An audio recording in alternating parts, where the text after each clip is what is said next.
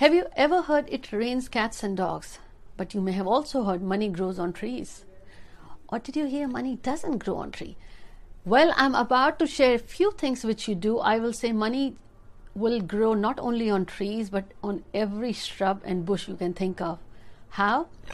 I'll share right here. Hi everyone, this is Jaya Karamchandani. Welcome to Invincible Passion Talk Show. Quite unique topic here. If you're new to this channel, don't forget to subscribe and hit the bell notification as we release every week, Wednesday and Sunday episodes in Hindi and English.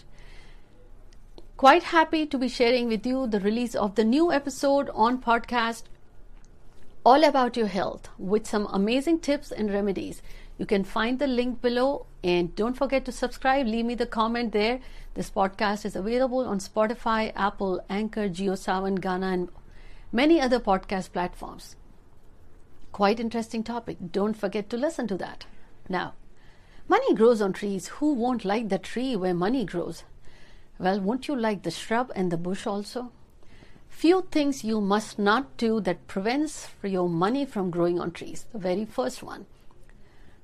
If you go to temple or church or mosque, often you get the flowers as a symbol of blessing and then you bring it home then you leave it on your altar and then it dries. Please don't do that. If you bring something as a symbol of blessing or prasad, make sure you use it, consume it. If you have to leave it there, then it dries, and as soon as dries, it does create a form of vastu dosh. Don't do that. Second, when you bring something as a token of prasad, the edible items or the food, prasad is just prasad, a little bit. But if you're bringing just like a meal, then make sure you are doing or giving something in return as it increases your karmic debts, the balance, the karma. Free food? No. If you bring, and the second mistake often I have seen people do, serve that prasadam from the temple with so much they brought with the non veg. Don't do that. Bring as much if you are eating or finish eating there. If you're bringing for someone in the family, make sure you're not wasting but you in some form are giving it back either in the money form or the physical form where you are helping cook. Don't take the prasadam as a meal. It is a form of blessing.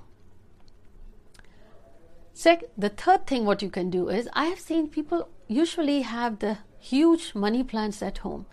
And I have heard that if you plant the money plant that is stolen and it grows, you will be loaded with money. Well, did you know that that money plant, if it starts to cling on the walls or starts to cling on the vine or the stick of the wood that you insert in the plant so that it grows, make sure it's not dry.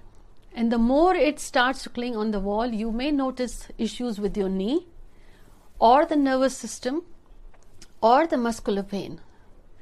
If you have any plant at home, make sure it's green and lush. You're not letting it dry, otherwise, it creates Vastu dosh.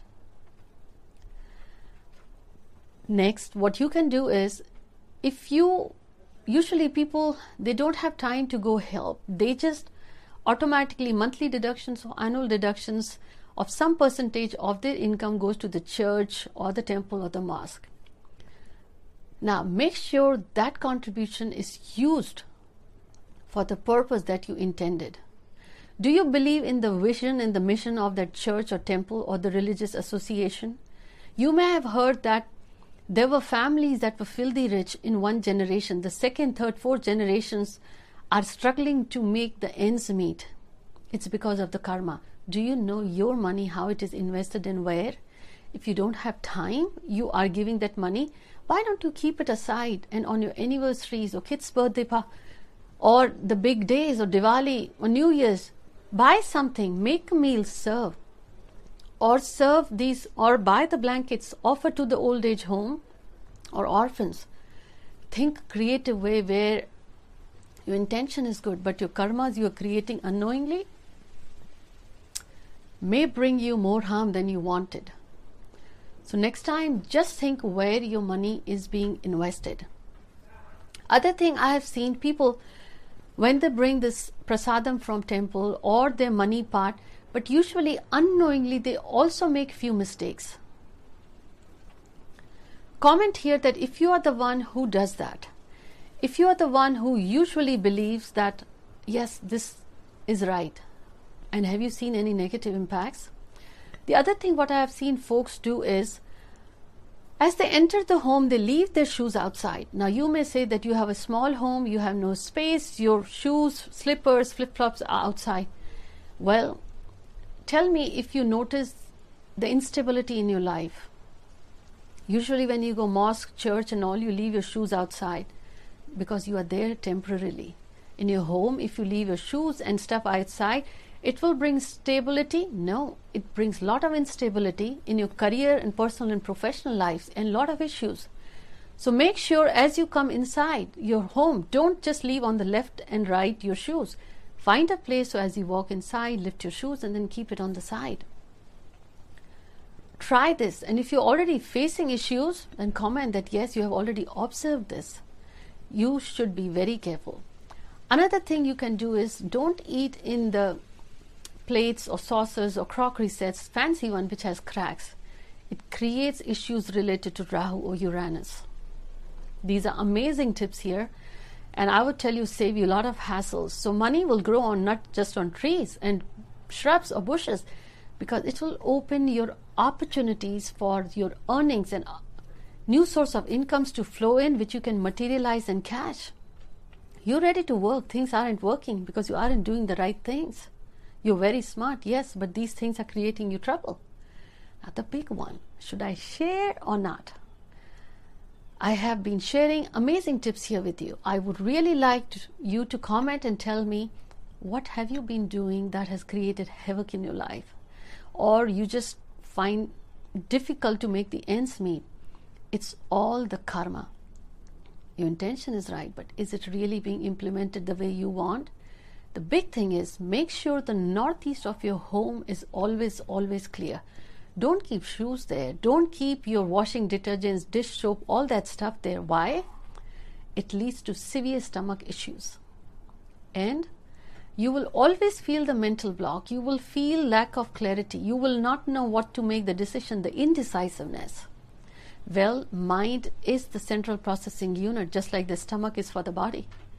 You are very smart, but you feel like when the moment comes, you're not able to decide or you don't know what to say at the right time. You always struggle. Well, check if your northeast is clear of clutter.